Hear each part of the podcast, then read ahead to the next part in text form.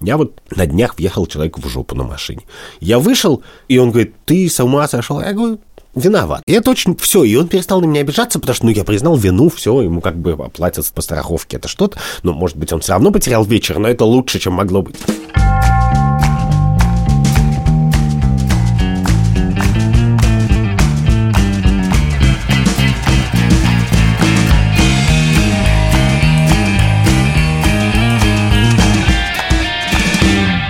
Здравствуйте.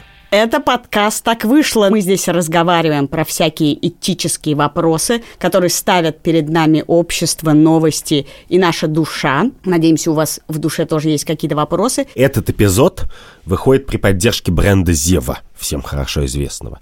«Зева» проводит кампанию «Хорошо там, где заботятся вместе», продвигающий более сбалансированный подход к разделению домашних обязанностей. В середине эпизода мы обсудим с Андрюшей, как справедливое распределение работы по дому дает детям возможность реализовать себя во всех сферах жизни. А Андрюша, как вы знаете, обещал на несколько месяцев попытаться в свою сторону оттянуть распределение домашних обязанностей, и вы узнаете, как он это делает. Слушай, я хочу поговорить про чувство вины. Потому что чувство вины – это какая-то очень сложная штука, про нее все говорят, и она существует в нескольких видах. Персональном, личном, общественном, историческом. Какой-то. Со всех сторон это слово используют. Есть, кроме вины, еще ответственность, и это очень тонкие грани. Но почему-то в последнее время, я прости, что я начинаю с такого грустного примера, но я пошел на японский бранч в Петербурге, и выйдя с японского бранча, я уперся в, кни... в магазин, который назывался «Магазин дальневосточной книги». Там продавались всякие дальневосточные книги, ну, про Китай, Японию и Корею в основном. И лежала, как это, used book, букинистическое, по-русски, букинистическое старое uh-huh. издание, но это потому что английская была книжка. Книги под названием The Rape of Nankin, изнасилование Нанкина. Нанкин – это город в Китае, который в 30-е годы был столицей Китая. И который захватили японцы в 1937 году, в декабре. Там жило там 600 тысяч, и они из этих 600 тысяч примерно половину убили самым жестоким образом. И, короче, то, что происходило в Нанкине в декабре 1937 года, это просто самое, наверное, ужасное жестокость бессмысленная, невероятная, адская. Не как я говорю адская, а просто адовая по-настоящему, как в аду жестокость. Ну, за пределами, по крайней мере, наших представлений о жестокости. Да, за пределами мы... чего угодно, за пределами Дахау и Бухенвальда. То есть то, что они делали, это совершенно невероятно. Убивали людей, устраивали конкурсы, кто больше убьет китайцев, типа, за один день насиловали детей, презали на куски, заставляли ну, родителей убивать детей, тоже. детей убивать родителей. Просто это какой-то пол... В смысле, ты это читаешь, сидишь все время. И это делало, ну, более-менее, как бы это была система. То есть не, не два садиста, а регулярная армия. Все это описывалось в газетах японских. Типа, вот, лейтенант такой-то выиграл у лейтенанта такого-то в конкурсе, кто угу. убьет больше китайцев, он убил 87, а тот 79. Но конкурс еще продолжается. Эта книжка, собственно, которая это все описывает, ее написала дочка китайцев, которые уехали из Нанкина, и которая хотела эту историю рассказать. Потому что когда ты знаешь такую историю, и эта история не является для всех известной, тебя это как бы мешает спать немножко. Она эту историю рассказала. И действительно, после этого как бы ввела эту историю в оборот мировой.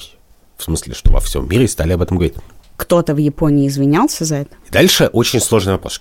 Япония в 30-е годы и в 40-е во время Второй мировой войны японцы произвели невероятное количество преступлений против человечности.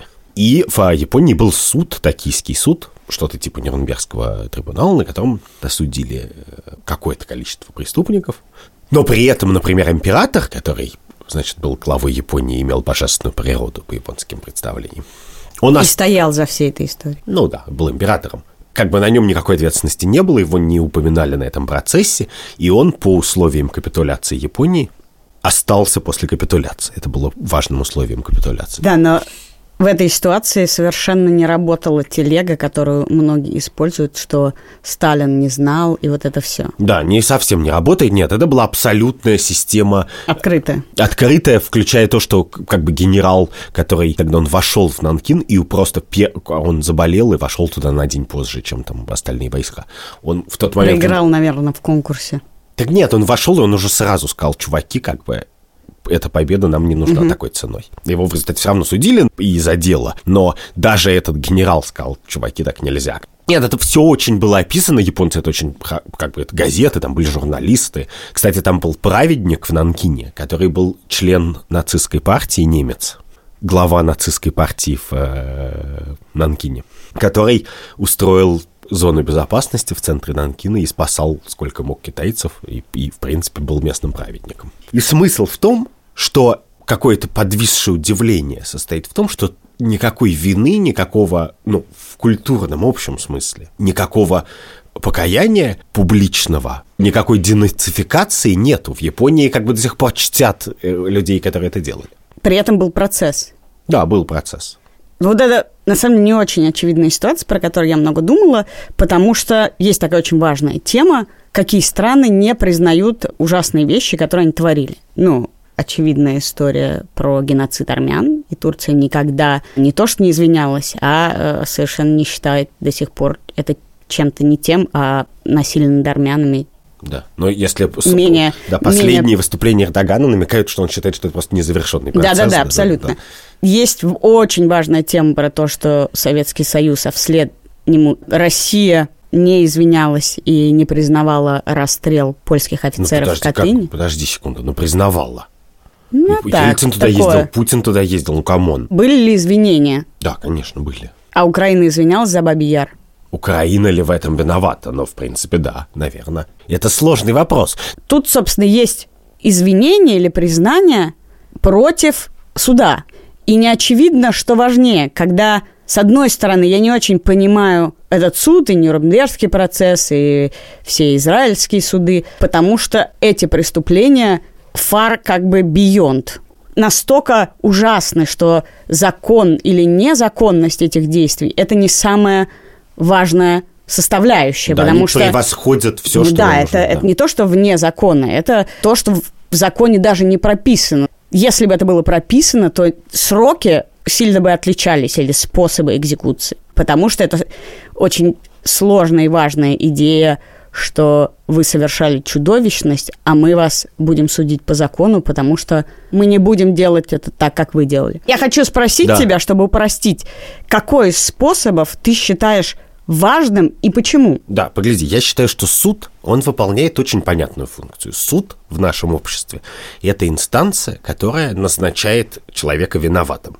Но не ближе ли тебе, когда Массад просто вычищает всех, кто имел отношение, например, к теракту в Мюнхене во время Олимпиады. Нет, ну в смысле Массад тоже, как бы Массад кого-то убивает, а кого-то похищает и судит. И это важная разница. И очевидно, что Эйхман, которого выкрали в Аргентине и судили, гораздо большее зло, чем иранский генерал которого, значит, Массад убивает, или ученый, который разрабатывает иранскую ядерную программу, и который, вероятно, никого не убил еще, а только собирается, разрабатывая иранскую ядерную программу.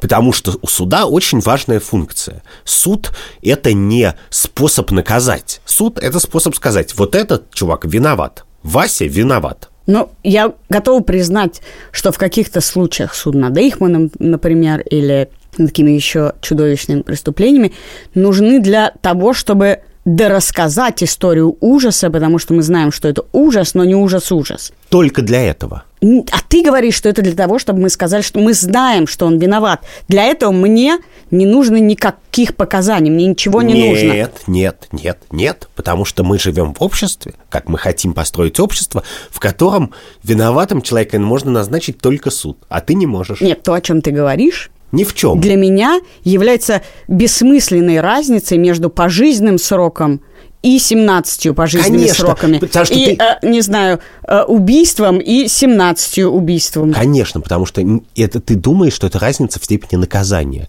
А суд не является институтом наказания. Суд является институтом установления виновности. И Нюрнберг – это пример этого. Но, подожди секунду, мы говорим про вину, и это очень важно, потому что у вины есть два измерения, очень понятных. Одно – это ты виноват. Я вот на днях въехал человеку в жопу на машине.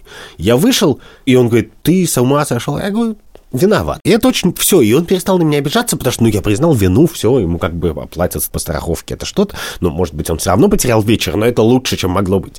Извините, пожалуйста. И тут вина очень понятна, это очень техническая вещь. Просто ты виноват, и все, мы идем дальше, мы об этом не думаем, у нас нет таких эмоций. И очень часто в судебном смысле вина – это тоже довольно техническая вещь. Нам нужно проштамповать эту вину. Наше общество согласилось, что Вася Ихман японский генерал, я, виноват. Я просто не понимаю, как ты не видишь разницу. Когда ты врезался, ты извиняешься, я виноват, и понесу некоторое наказание. Да. Когда извин... Ну, Эйхман не извинялся, по-моему, насколько я помню. Но даже если бы он извинился, это было бы как в анекдоте. Он извинялся Васечка, как еврей, простите. Васечка, да. э, извинись перед Машей за то, что ей сказал, что она дура. Маша не дура, ну извините. Да. Вот это большая разница между этими извинениями. Ты извиняешься и... Да нет, ну подожди секунду. Ты, вот у тебя есть 100 тысяч японских военных. Ты должен решить, кто из них виноват, а кто нет. Как нет? Вот, это, вот. Как бы ты сразу говоришь, есть коллективная вина, мы ее на всех навешали одинаково, вне зависимости. Ты хочешь сказать, было 100 японцев, 70 из них херачили штырями, и насиловали людей, а 30 нет. Они Всегда думали, есть люди... как это противно, я не буду этого делать. А почему ты думаешь, что это не так?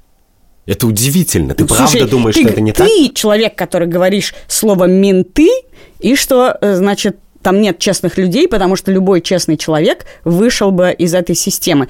А японцы, которые расхерачили самым чудовищным образом город, ты говоришь, ну там могло бы быть 30 людей. Это все пожизненные сроки. Я вообще не понимаю, какая нам разница. А, сколько?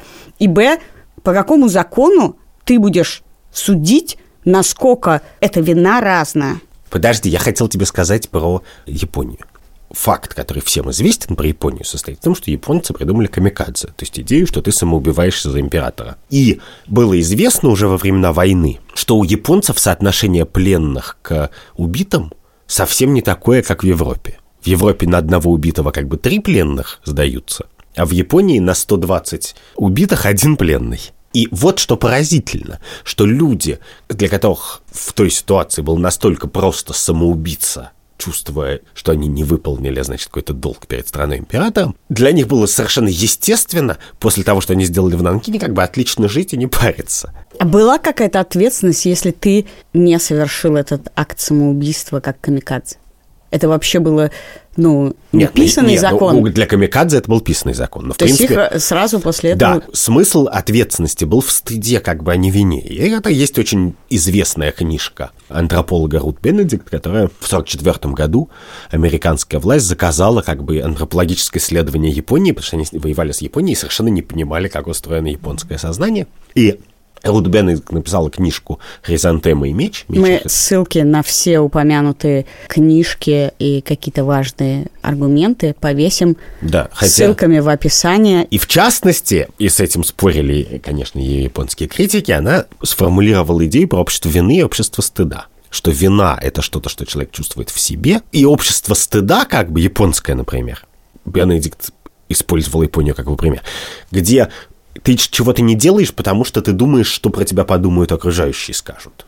И поэтому, если как бы ты делаешь какие-то мерзости, которые не осуждают окружающие, то это норм. Но если ты делаешь что-то, даже вполне по нашим меркам невинное, что окружающие осудят, логика такая, то вот тогда тебе плохо, тогда ты совершаешь... Э, Подожди, то есть когда Дмитрий Киселев говорит, что сердца геев надо сжигать, то важно, насколько, не знаю, на сколько процентов российских жителей считают, что в принципе это ок. И поэтому мы не считаем, что он должен испытывать вины или что он ее никогда не испытает, потому что это было ок для того Нет, общества, подожди, в котором во-первых, надо решить, является ли наше общество обществом стыда или вины. А, а как это определяется? Я бы сказал, что скорее, конечно, обществом стыда, чем обществом вины, но я не знаю точно. Хорошо, вот ты сейчас сказал про общество стыда. Есть такой термин испанский стыд. Да. Испанский стыд когда это тебе стыдно за Киселева. За другого. Да, когда тебе стыдно за другого. Для меня это самый загадочный вид стыда.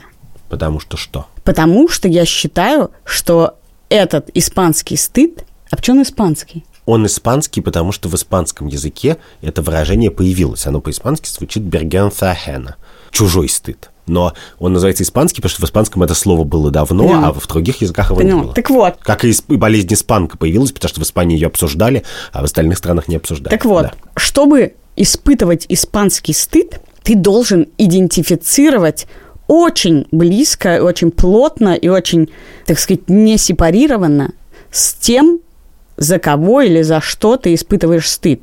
И это, мне кажется, вообще отдельным этическим или неэтическим вопросом про эту идентификацию.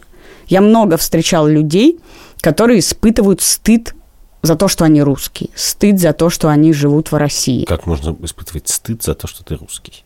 Ну, в том числе это стыд, э, который помогает людям избегать русских в других странах, потому что им стыдно за образ русских и за то, как ведут себя русские э, в других странах. Я помню, это был конец 90-х, как поскольку никто не отличает, я говорил, что я из Белоруссии, где-то за границей или из Украины. Никто не различает. Слово «русский» как бы это маркер.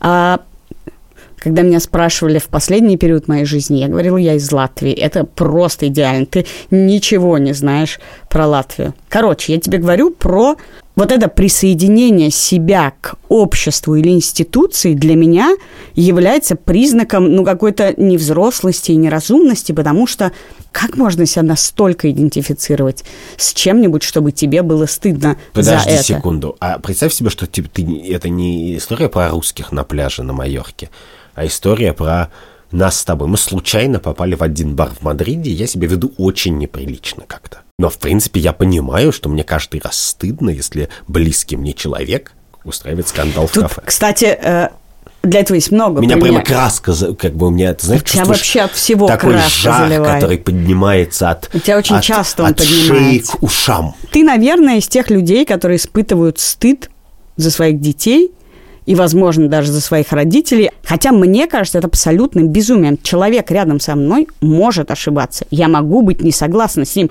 Я могу по какому угодно поводу быть не согласным, но я не очень понимаю, почему меня в этот момент присоединяют и считают, что это какая-то коллективная вина Нет, нашей это семьи. очень разные вещи. Это не коллективная вина, это коллективная ответственность, когда тебя Почему? присоединяют. Вот. И тут есть тонкая разница между виной и ответственностью коллективной. Это разные вещи.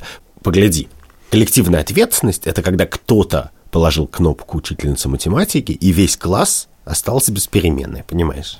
Это, Это ответственно. да, это коллективная ответственность. И это работает, у людей есть большой соблазн как бы этим заниматься, потому что это очень эффективно. Да, но это... Если человек сделал какую-то гадость, то он обычно сделал ее осознанно, ему бессмысленно на него давить. Поэтому ты давишь на Да, но окружающих. ты создаешь эту коллективную ответственность. Скажи мне, если твой ребенок положил 15 кнопок, и его, значит, сначала заставляют всех окружающих испытывать как бы последствия этого, чтобы он почувствовал, как он их всех подставил, хотя его в этот момент интересовали только кнопки. Будешь ли ты чувствовать эту вину или ответственность за то, что ты воспитал ребенка так, что он, не знаю, расхерачивает весь ресторан, пока вы вместе едите, или безобразничает в школе. Я нет, это в смысле, я... Подожди, это нет- разные ситуации. В ресторане я буду чувствовать вину, Почему? а в э, школе нет. Ты веришь, что можно сделать из ребенка что-то такое, за что ты несешь ответ? Вот как я хорошо его воспитал.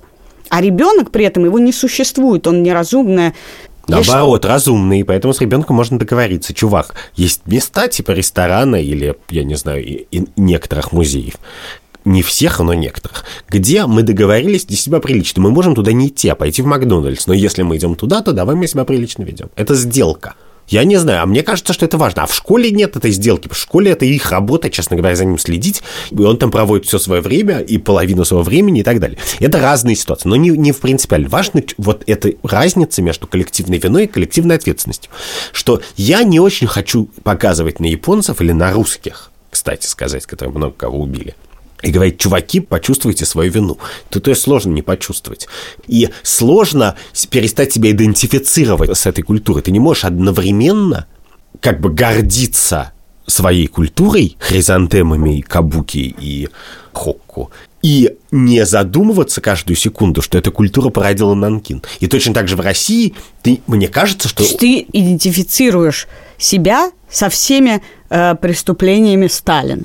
Нет, я не идентифицируюсь. То есть ты не можешь нюхать хризантемы и не думать о том, что Путин, э, не знаю, сажает людей. Я думаю, что у меня есть какая-то ответственность, моя собственная, чтобы... Ответственность – это то, что ты мог бы предотвратить, что ты это вообще-то в каком-то поле своих возможных действий. Я ненавижу политику, я не, не, мне не кажется, человек, который хочет заниматься политикой, эта идея кажется мне вообще очень странной, хотеть да, но... заниматься политикой. Я совершенно не ну, идентифицирую не себя с судьями, но, с прокурором. Но я не знаю, но вот на теле моей страны, моей культуры, моей литературы, моей художественной культуры, всего, что меня окружает, есть рана гнойная, которая не зарубцевалась. И я, конечно, думаю, что моя работа, моя ответственность отчасти состоит в том, чтобы помочь ей зарубцеваться каким-то образом. Ну пусть она хотя бы чешется, а не гноится. То есть ты считаешь себя ответственным, что у кого-то пахнет из гнойной раны. Не у кого-то, а у сущности, с которой я идентифицируюсь. А про японцев нет. Мне совершенно пофигу японцы, хотя мне меньше захотелось, честно говоря, ехать в Японию после того, как я прочитал Rape of Nankin. Так я... именно ты создаешь эту коллективную ответственность. Ты пытаешься вызвать у них испанский я стыд. Я не пытаюсь. Нет, это вечная проблема. Значит, а, чувствуешь ли ты вину, б, чувствуешь ли ты коллективную вину, с, как назначается ответственность? И назначается ли она судом, и назначается ли она сверху или снизу? Ты связал как бы все негативное, что мы можем чувствовать, и все, ты говоришь, что... Конечно, как это работает? Ты родился в 72 году. И тебе с детства сказали, причем генерал МакАртур, американец, что как бы немцы – это нация преступников, вы совершили самые страшные преступления на Земле. Как мы теперь знаем, они не самые страшные, а всего лишь вторые в списке. Но я-то этого не делал, вся как бы Германия на самом деле этого ни в каком смысле не делала, а это делала какая-то. И ты от этого чувствуешь возмущение. И ты становишься неонацистом. Ты говоришь, фигли. А могу я ничего не думать по этому поводу? Не идентифицировать себя, ничего не чувствовать по этому поводу.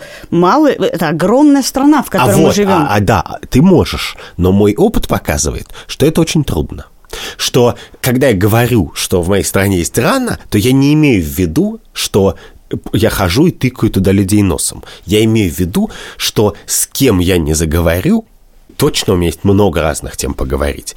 Очень быстро оказывается, что каждый человек чувствует это место, что у него есть какое-то отношение, что он не живет в мире, в котором просто этого не было, а он живет в мире, в котором ему надо как-то с этим договориться. Да, но э, единственное, что я делаю из этого это даже не мое чувство, когда я понимаю, что какие-то люди или общность, или страна как раз пытается вписать меня в эту коллективную вину, при том, что я говорю, что я русский, они такие все, вау, она, наверное, голосует за Путина и покрывает, не знаю, все суды. Химическое оружие. Химическое да. оружие и все. И в таких случаях иногда действительно, я испытываю неловкость за это стереотипирование меня. И тогда я считаю, что я могу довольно быстро и как-то явно показать, что я не соответствую этому стереотипу. Ну, это бывает очень короткими фразами. Но это происходит потому, что я попадаю под их стереотип, а не потому, что я считаю себя стереотипом русского народа. Да, но даже если ты не попадаешь под стереотип, вот ты правда как бы ничего не чувствуешь, когда ты читаешь историю России 30-х годов. Я идентифицирую вообще-то, когда я смотрю кино, когда я читаю книжки, когда я даже читаю книжку про Нанкин, я идентифицирую себя с жертвой, а не агрессором. Всегда. Такая у меня эмпатия. Я испытываю чувство, но не чувство вины, а чувство ужаса, что такое может быть сотворено со мной в том числе. Если мы не можем прийти с тобой к согласию, что это такое испанский стыд, давай попросим наших слушателей нашем телеграм-канале так вышло, в комментариях к этому выпуску на YouTube рассказать о том, испытывают ли и за что они чувство вины, и испытывают или испытывали ли они когда-нибудь стыд за близких, за страну, за детей, за университет, за что угодно. И, пожалуйста, пишите конкретно, за что это было, то есть в каких ситуациях вы это чувство испытывали. А теперь давай обсудим вопрос, который перед нами поставил наш партнер бренд Зева. Должны ли мы э, с партнером, с, например, э, вторым родителем ребенка, иметь какую-то общую позицию по бюджету, по воспитанию детей, потому что, не знаю, важно или не важно иметь в доме? И у меня есть досрочный ответ. Можно? Давай.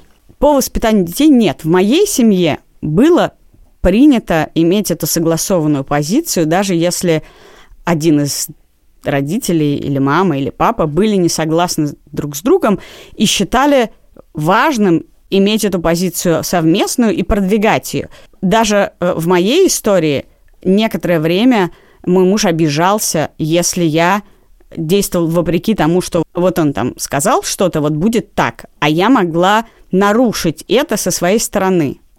И мне давно уже кажется, что дети познают разный мир, они умеют разделять миры, они могут отличить домашний мир от мира бабушек, который всегда не соответствует твоим об этом представлениям. И мне кажется, что не надо бояться этого разделения, что один считает так, ну, например, представь, я бы все время считала, что нутеллу категорически нельзя, потому что от нее портятся зубы.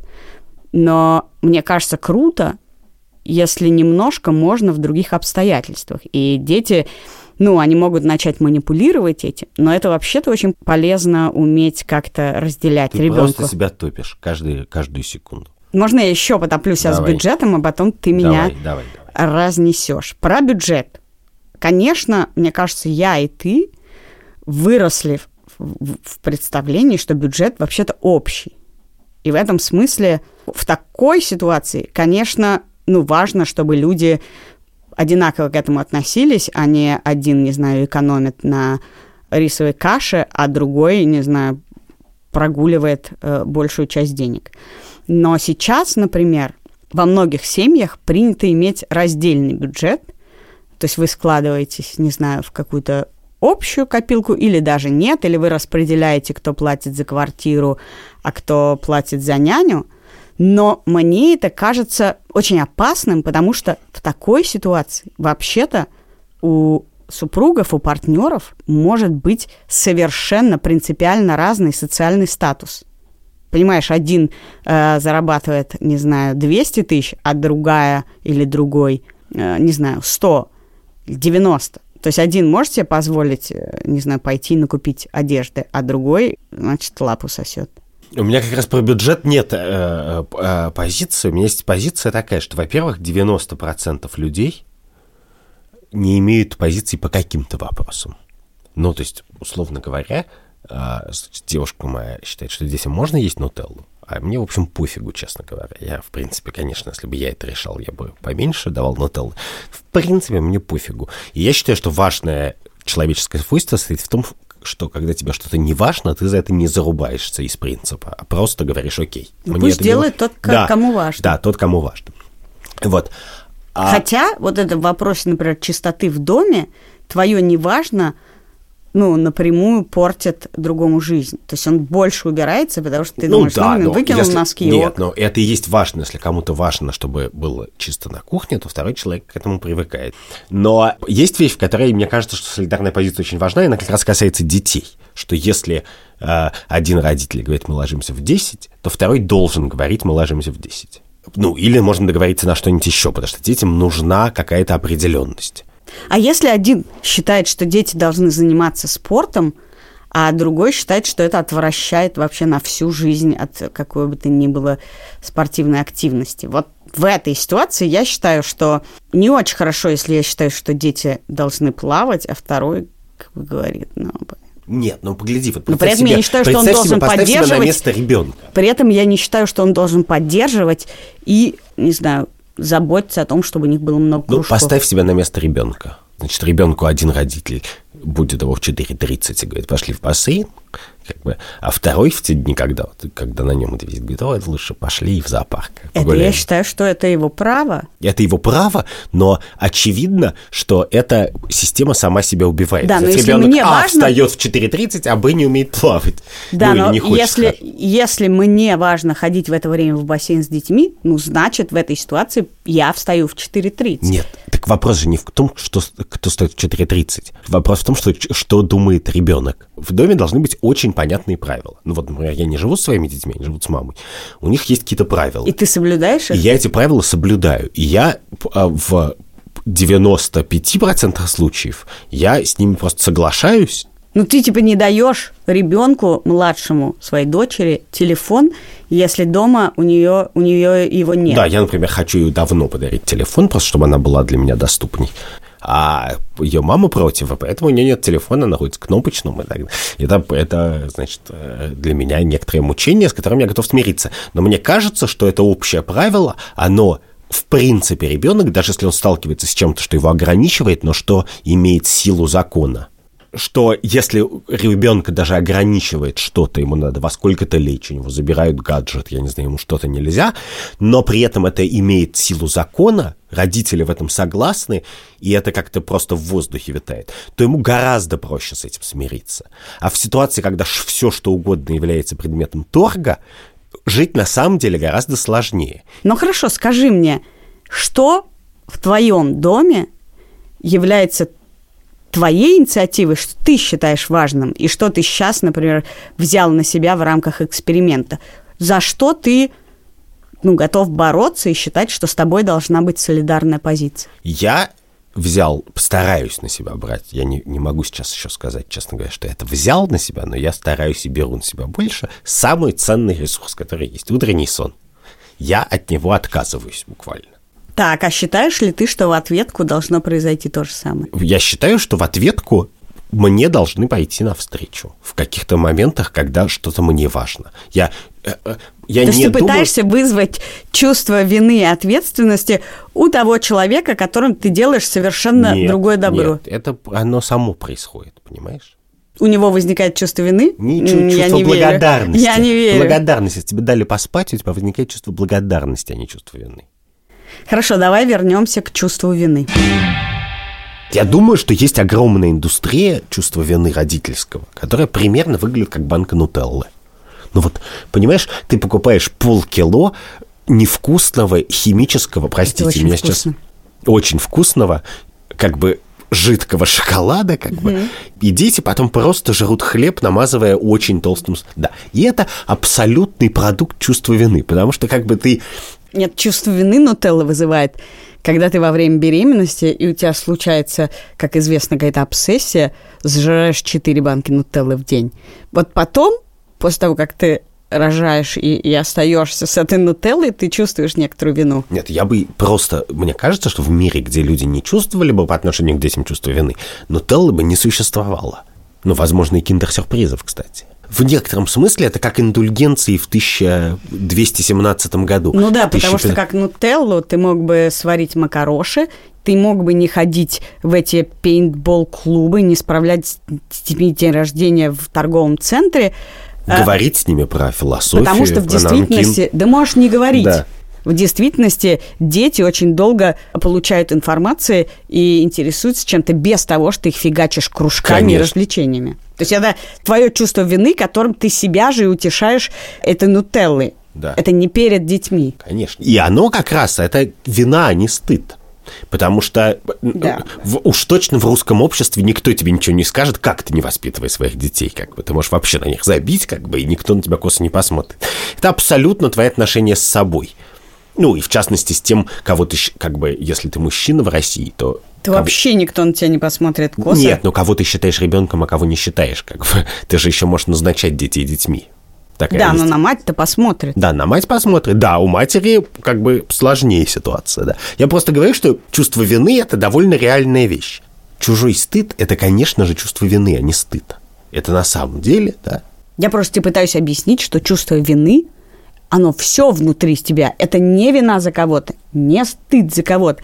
И стыд, и чувство вины, и чувство ответственности ты чувствуешь по отношению только к себе. И решить его ты можешь только внутри себя, а не испытывая вину за Нанкин и написав про это книжку. А почему, Решая эти а проблемы почему, внутри. А почему это проблема? Потому что ты приплетаешь детей, страну, национальность. Что значит приплетаю? Я говорю, чуваки, мы вообще-то я сейчас не про Японию, а про Россию. Вот мы сделали, мы, наша культура, она произвела, вот, значит, Пушкина, посмотрите, памятник стоит, голубь накакал. Значит, Большой театр, то все, еще кучу всего говна. Ты хотел сказать э, великой русской культуры? Великой русской культуры и кучу говна. А. Не рядом, как угу. Не только Голубиного на памятнике Пушкина, угу. а в принципе, как бы, геноцидов, переселений народов, того да. всего. Выселение народов. Да. И я не считаю, что признание этого, сожаление об этом, размышление об этом и попытка построить жизнь так, чтобы это не возникло вновь, и взять на себя ответственность, конечно, включая монетарную, экономическую ответственность, выплату компенсации и так далее. Это проблема.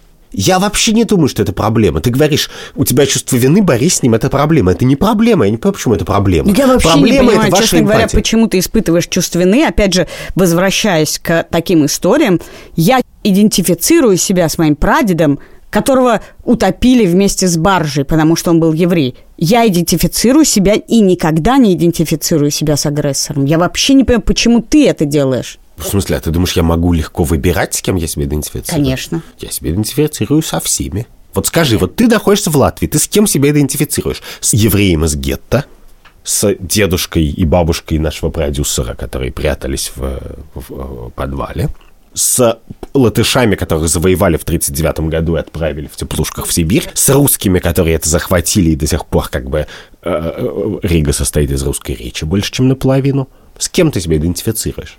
Ну, с одной стороны, я тебе могу ответить, я, я идентифицирую в каждой отдельной ситуации себя жертвой.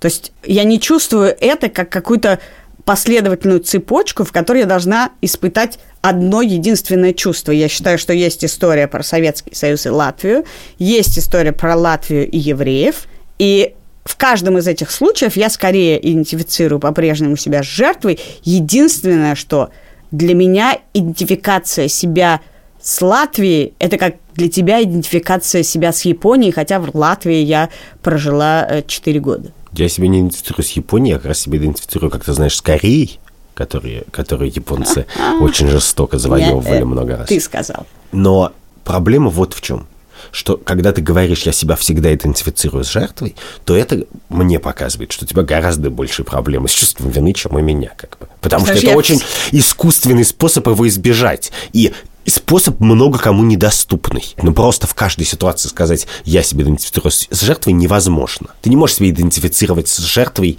когда Россия нападает на Украину Подожди, или я на могу Грузию. иногда вообще не испытывать никакого чувства по поводу чужой боли или чужих Можешь, и мне интересно вот этот в этом разговоре, когда ты говоришь, мне, я могу не испытывать, можешь.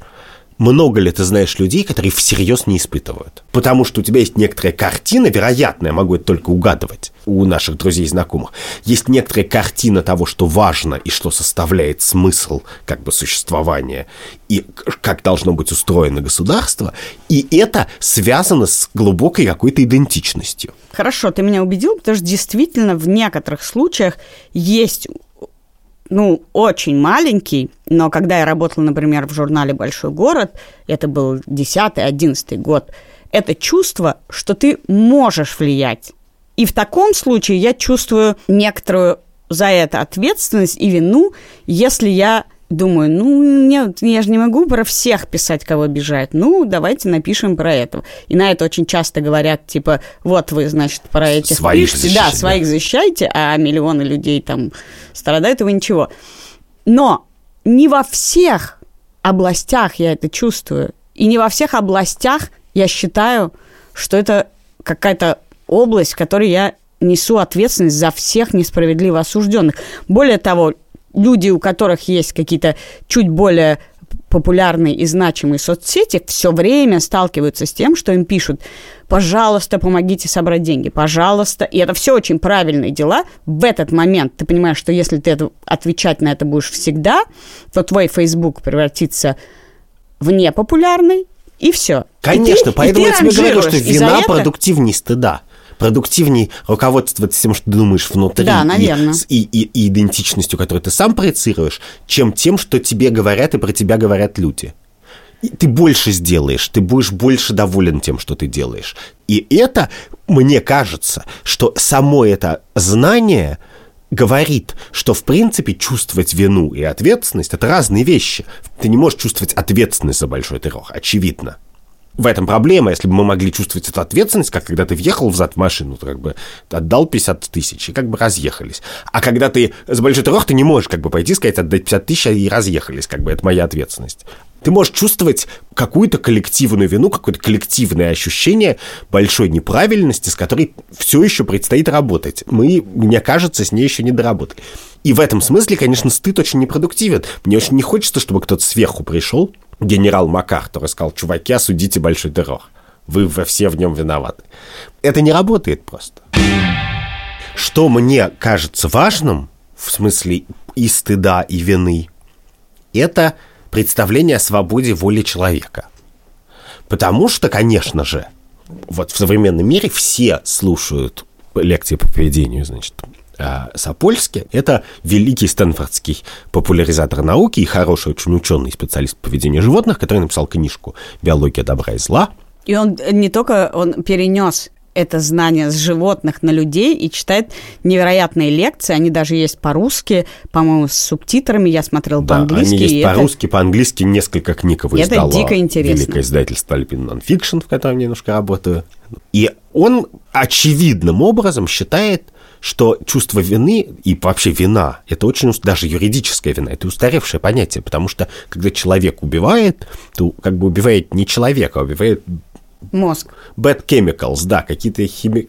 молекулы. Это первая лекция, которую я посмотрела. Да, да. И он говорит, ну вы же не, не это самое камень. Кортизол, типа, убивает кортизол. Да, убивает тестостерон, кортизол, что угодно. И зачем человек это судить? Это как бы машинка в некотором смысле, которой не было свободы воли. То, что на самом деле называется аффект. Да. И является смягчающим обстоятельством. Да, и, но для Сапольски это является поводом переделать всю нашу пенитенциарную систему. Потому что она очевидно устроена таким образом, что вот есть суд, который назначает вину, и человек осужден на что-то, исходя из того, что вот на нем висит эта вина. А, соответственно, если человек не виноват, то вся пенитенциарная система должна действовать по-другому. То есть мы должны колоть в него антитестостерон и антикортизол. Ну, например, да, неважно, придумывать. А это возможно?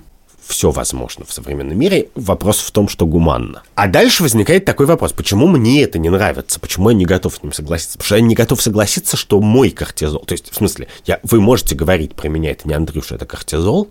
А подожди, когда ты напьешься, ты же понимаешь, что у тебя не совсем ты отвечаешь за Есть то, что делаешь. много вещей, которых я не делаю, напившись. Я стараюсь некоторое время последнее не писать бывшим. А, да-да-да. Не садиться за руль теперь. Главное, нынешним иногда тоже не писать. Нынешним нет. Мне кажется, в что нынешним весь смысл состоит в том, что нынешний Поймет и простит? Да, да, да, да, и должен видеть твои. А, а вот в прошлом я с некоторого времени не пишу пьяный. Я отказаться от свободы воли не могу как от идеи. То есть, пожалуйста, вы, Пусапольский может меня смотреть и говорить неплохой, значит, образчик вазопрессина и, тест, и кортизола и тестостерона, как бы. Мне нравится, значит, соотношение молекул. Но я про себя должен считать, что у меня есть воля. Потому что если я соглашусь с Апольски всерьез, то какой смысл в моей жизни, как бы?